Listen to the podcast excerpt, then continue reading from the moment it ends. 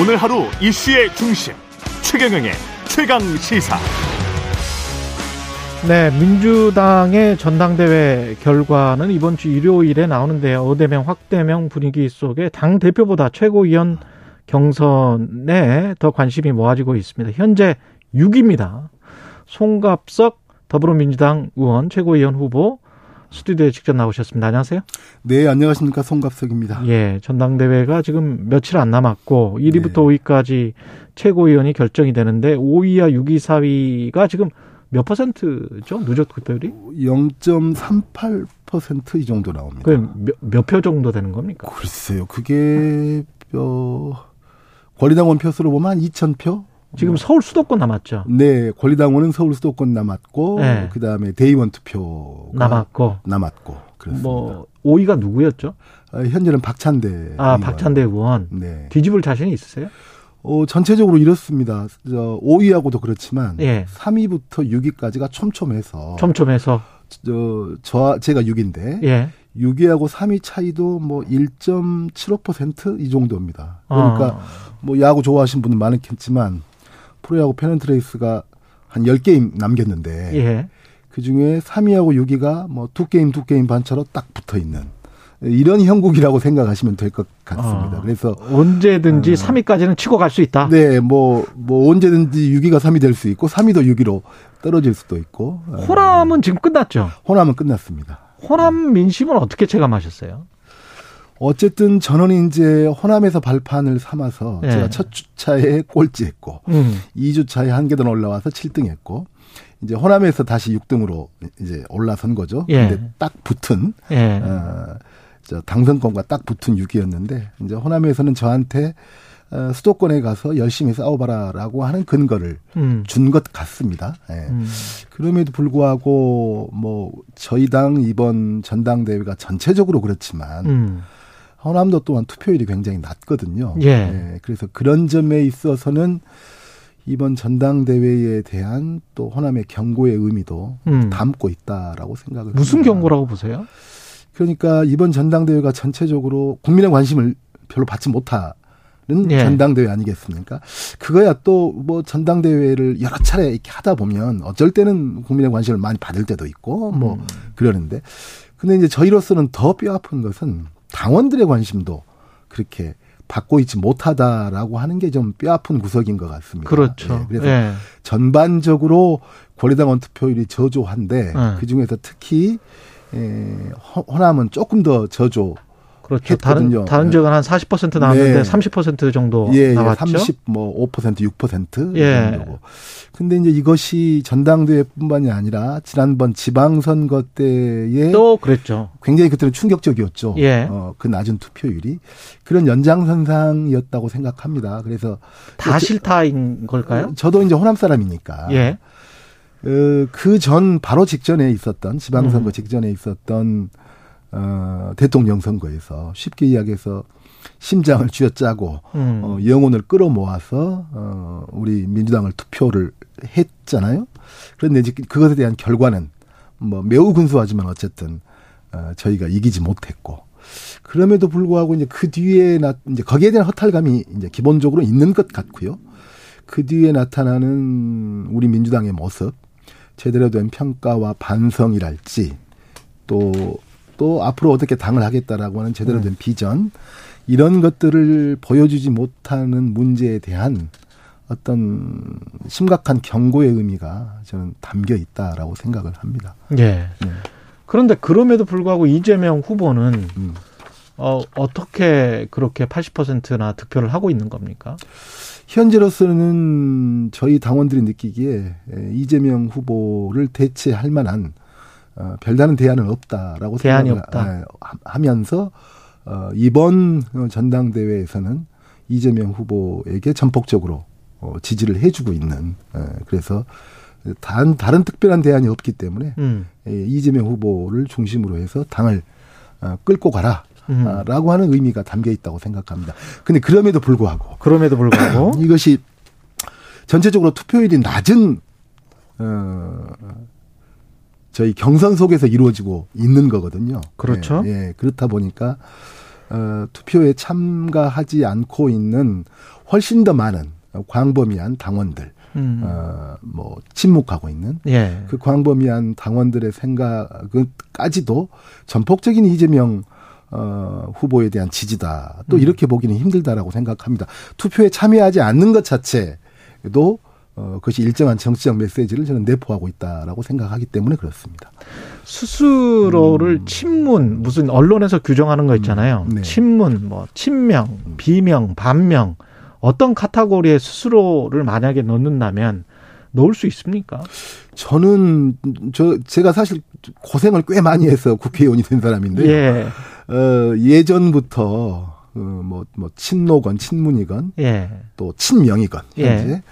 그 카테고리로는 저는 어 분류가 된 적은 없습니다. 저 스스로도 그렇고 어 저를 그 정치권 내에서도 음. 저를 그렇게 보지도 않고 그렇다고 해서 제가 무슨 뭐뭐 뭐 비명, 비노, 비문이냐 아, 네. 이것도 아니거든요. 뭐 나는 그러면 친문도 어. 아니고 친명도 음. 아니고 네. 비명도 아니고 비문도 아니고 그렇죠. 나는 송갑석이다. 그렇죠. 송갑석이다라기보다는 제가 네. 호남에서 정치를 하고 있는 후보 정치를 하고 있는 정치인이죠. 예. 근데 호남이 친노에서 노무현 대통령을 경선 때 그 1% 지지도에 불과한 노무현 대통령 후보를 예. 저희 당의 후보로 만들었을까요? 저는 그거 아니라고 보거든요. 음. 그다음에 어 친문이어서 예. 그 전에는 반문 정서가 굉장히 심했었는데 음. 스스로 반문 정서를 거둬들이고 대통령으로 만들었는가. 그다음에 마찬가지로 이재명 후보 같은 경우는 지난 대선 경선 때 이낙연 후보라고 아주 치열한 접전을 벌이지 않았습니까? 예. 이낙연 후보는 호남 출신이고요. 음. 그렇지만 호남은 어, 결국은 이재명 후보를 선택을 했거든요. 예. 이게 호남 정치라고 하는 것은 호남 민심이라고 하는 것은 우리 지역 출신이냐 아니냐도 기준이 아닌 거고 음. 그 시기에 개혁의 과제에 누가 제일 충실하는가. 그 다음에 시대 정신에 누가 제일 부합하는가. 그리고 승리의 가능성, 잠재력을 누가 음. 제일 가지고 있는가. 이런 선택을 항상 해왔던 게 저는 호남이다라고 생각을 합니다. 예. 그렇기 때문에 저도 그러한 호남 정치의 흐름에 있는 정치인인 거죠. 음. 예, 어떤 개파를 중심으로 해서 어떤 저의 정치적 판단이랄지 음. 진로랄지 이런 걸 결정하지를 않는다라고 하는 거죠. 그러면 최고위원이 어. 되시면 그 최고위원회에서 음. 어떤 역할을 하고 그게 민주당을 어떻게 변화시킬 수 있다고 판단해서 최고위원 후보에 나서신 건지 저는 두 가지 말씀을 드립니다. 예. 첫 번째로는 송갑석을 통해서 최소한의 지역적 균형을 좀 맞춰 주십시오. 음. 저를 제외하고는 모두가 수도권 후보거든요. 아, 그렇습니까? 예, 예. 과거에 17명의 예비 후보 시절에도 저를 제외하고 16명이 수도권이었습니다. 음. 그래서 저희 민주당이 사실 경악을 했습니다. 수도권이든 아니, 아니든 간에 어쩌다가 우리 민주당이 이렇게 돼버렸냐. 민주당이 전국 정당을 위한 그동안 해왔던 노력, 음. 그 다음에 국가균형 발전이라고 하는 그, 그 커다란 그 어떤 철학적인 가치를 가지고 있는 민주당인데, 어, 2,500만입니다. 비수도권 인구가. 예. 네, 그래서 비수도권의 민심을 전할 수 있는. 또 그러면서도 저는 또 호남 후보이지 않습니까? 음. 민주당의 뿌리와 심장을 호남이다라고 이야기를 하고 있습니다. 예. 그럼 제가 뿌리와 심장이 호남이니까 호남에 지분 하나 줘. 이런 말씀이 아니라 음. 지금까지 호남의 민심과 민주당이 뭔가 조금 어그러졌을 때 항상 민주당에서는 큰 위기가 왔었거든요. 예. 그것에 가장 그 극명하게 드러냈던 것이 어 예전에 안철수의 국민의당의 호남이 싹쓸이 패를 당했던 그 생생한 음. 기억이 있지 않습니까? 예. 그렇기 때문에 지금 호남 민심이 심상치가 않죠. 그렇기 때문에 호남의 민심 또 호남 어 당원들의 어떤 음. 그러한 열망 이런 것들을 지도부에 전할 수 있는 음. 이러한 최소한의 지역적 균형을 지켜달라라고 하는 말씀이 한 가지가 있고요. 예. 두 번째로는 송갑석을 통해서 최소한의 정치적인 균형, 최소한입니다. 이것도 음. 최소한의 경, 정치적인 균형을 이뤄달라. 지금 흘러가고 있는 그 저 뭐 당 대표 선거야 어대명에서 확대명으로 딱 굳어진 거고요. 예. 최고위원 선거까지 어 비슷한 생각, 비슷한 정치적 견해 그리고 심지어는 그냥 어 같은 개파로 음. 그냥 쫙 깔리는 그러한 지도부가 구성되는 게 과연 바람직 하겠는가. 음. 최소한 다른 민심, 다른 정치적 견해, 다른 시각, 이런 것들을 최소한 최고위원 회의 내에서 전달을 하고 함께 논의하고 음. 이럴 수 있는 최고위원 회의가 돼야 되지 않겠는가. 그래서 1위부터 5위까지가 지금 같은 개파입니까? 1위부터 5위까지 중에 고민정 후보는 예. 친문이죠. 어, 고민정은 친문이다. 예, 고민정 후보는 친문인데요. 그럼 송갑석 후보는 친문도 아니고 네. 반명도 아니고 음, 음. 아니고 송갑석이라고 했으니까요. 그것이 송갑석 개인이라고 하는 정치는 없겠죠. 예. 어, 아까 제가 말씀드렸듯이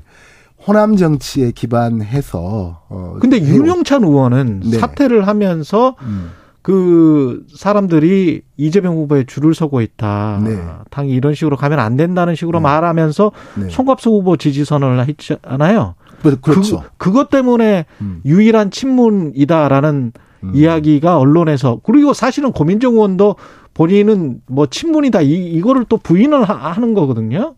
그러니까 친문 친명의 이 프레임을 다 싫어해요 지금.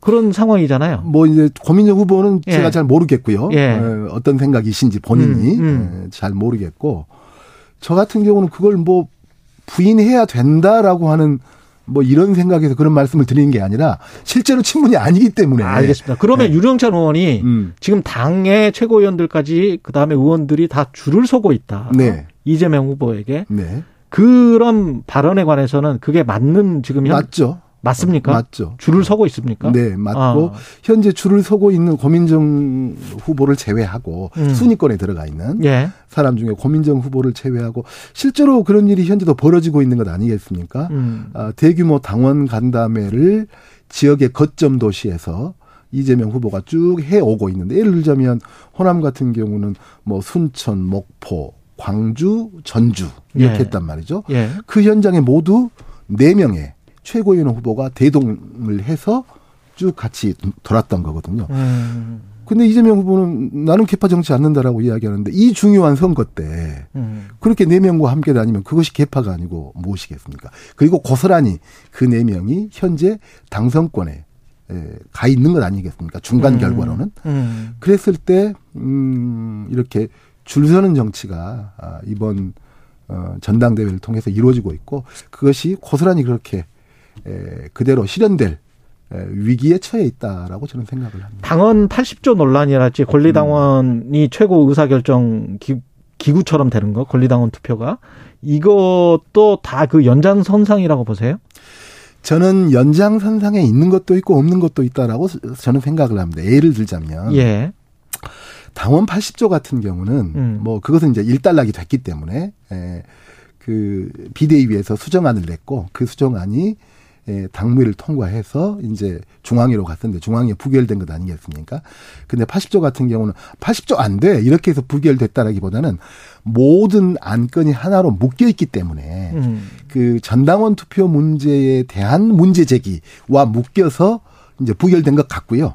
이번에는 이제 전당원 투표를 잘라내고 이제 하기 때문에 제가 예측하기로는 오늘 뭐 중앙위원회에서는 통과가 될 걸로 생각을 합니다. 예. 그런데 이제 그 전당원 투표와 관련해서는 저는 뭐 이재명 후보가 좀 억울한 측면이 좀 있는 것 같아요. 이, 이 그것이 진행되어 온 과정을 보면 음. 이재명 후보 쪽에서 후보나 후보 쪽에서 뭐 그걸 자세히 알고 있다거나 또 그것을 주장했다거나 이런 것은 잘 보이지 않습니다. 좀 뭔가 그러니까 어, 전당원 투표를 해왔기 때문에 음. 기왕에 우리가 해온 거니까 이것을 당헌 당규에 좀 정확하게 규정을 넣어서 그 위상과 역할을 좀 정리를 하자. 이런 차원에서 조금 당위적으로 접근을 했었는데요. 음. 어, 조금 저는 그 당헌 당규 분과랄지 예. 또 비대위랄지 여기에서 조금 더 세심하게 정무적 판단을 했다라면 그렇게 좀 가볍게 안 다루었어야 될 문제다라고 생각합니다. 마지막으로 한 가지만 네. 더 윤석열 정부 지금 100일이 지나고 이제 석 달 가까이 됐는데 어떻게 판단을 하시고 그 거기에 따르는 민주당의 대응은 앞으로 어떻게 해야 되는지 새 지도부가 선출이 되면 엉망이죠. 뭐 정말로 100일 어, 뭐 결과부터가 그렇고요. 예. 그다음에 100일이 지났는데 그 이후에 벌어지는 것 뭐 단적으로 뭐 어, 김건희 여사 팬클럽에 지금 벌써 두 번째 아닙니까? 사진 한 번 유출되고 예, 예. 아주 구체적인 동선까지도 유, 출이 되고 과연 대통령직이라고 하는 최고의 공적인 지위를 어떻게 생각을 하고 있는지부터가 의심스러울 정도로 저는 뭐 엉망이다고 생각을 하고 결국 이 위기에서 벗어나는 것은 다른 문제가 아니라 어, 윤석열 대통령 스스로가 본인이 바뀌지 않으면 음. 이 위기에서 벗어나기 힘들다라고 저는 생각을 하고요. 거기에 대한 민주당의 대응인데요. 뭐 어차피 여야가 정치를 하고 있기 때문에 서로가 반사 이익은 주고받는 게 정치 아니겠습니까? 음. 그렇지만 우리가 지지율 추이를 보면 우리가 지지율이 올라간 것은 사실이지만 저쪽의 실정에 비해서 그 반사 이익을 온전히 누리고 있는 것은 아니거든요. 예. 그럼 이것이 말해주고 있는 것은 민주당에 대한 기대 또 민주당에 대한 신뢰 이것도 여전히 높지 않다라고 하는 음. 겁니다. 예. 그래서 저는 어, 민주당이 다시 신뢰를 회복해야 되는데 이렇게 여러 가지 실정이 쌓이면 거기에 대한 어, 대응과 공격 이런 것도 적절하게 진행을 해야 되겠죠. 음. 그렇지만 결국 우리가 어, 더 신경 써야 될 것은 민생에 결국 그 국민들의 민생이 점점 음. 어, 나빠지고 있는 상황이기 때문에 예. 민생을 돌보고 민생을 살피고 민생의 현장을 가장 우선해서 지키는 어, 그것이 저희는 선행돼야 된다라고 생각을 합니다. 송갑석 어, 더불어민주당 최고위원 후보였습니다. 고맙습니다, 의원님. 네.